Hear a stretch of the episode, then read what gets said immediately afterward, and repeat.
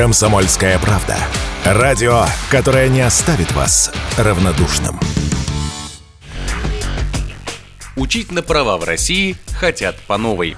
Минпросвещение представило проект новых примерных программ обучения в автошколах. Речь, в частности, идет о таких нововведениях, как частичная самостоятельная подготовка водителей, сокращение нормативных часов вождения, а также обучению вождения мотоцикла с пассажиром. Представители образовательной отрасли ожидаемо проект раскритиковали. По их мнению, нововведения могут привести к росту аварийности, а также дополнительным расходам, которые лягут на плечи организаций и учеников. Таким мнением с Радио КП поделилась президент Межрегиональной ассоциации автошкол, главный редактор журнала «Вестник автошкол автопросвещения» Татьяна Шуталева. Профессиональное сообщество подвергло критическому анализу представленный Минпросвещение проект новых программ, начиная с того, что их 16 всего из всего пакета 62 программ, которые действуют. Предлагается учиться дольше, дороже, но по качеству как бы слабее предлагаются те знания и навыки, которые будет на выходе иметь кандидат водителя. История нам это абсолютно непонятна. И при таком подходе, э, в общем-то, мы высказываем опасения, что не только качество подготовки водителей существенно пострадает, но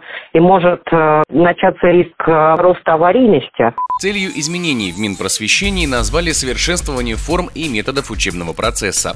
Однако как на совершенствование может сказаться возврат к самоподготовке, отмененный в 2013 году на фоне роста аварийности, или обучение вождению на мотоцикле с пассажиром, которое запрещено по ПДД при стаже менее двух лет? Непонятно. По мнению некоторых экспертов, изменения начали не с той стороны. Реформировать обучение на права нужно на уровне подготовки преподавателей, а не количество нормативных часов.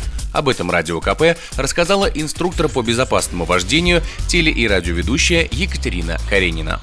У меня же все, что начинается с правами, и все, что не додали им в автошколе, они приходят ко мне. Ко мне приходят реально не готовы. Они приходят с правами, а парковаться не умеют. Задним ходом ездить не умеют. Платят за это деньги, и мы по новой это все на автодроме доделываем. Поэтому здесь, мне кажется, просто нужно качество самого преподавания. У нас нет профессии инструктор. Нас нигде не учат на инструкторов. При наличии прав вы завтра можете стать инструктором. Я думаю, что надо просто глубже копать и начинать с переподготовки, чтобы грамотные люди учили водить.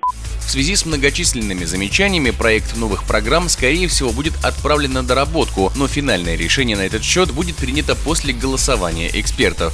Представители Минпросвещения пообещали учесть все замечания и провести еще одно обсуждение документа с экспертным сообществом.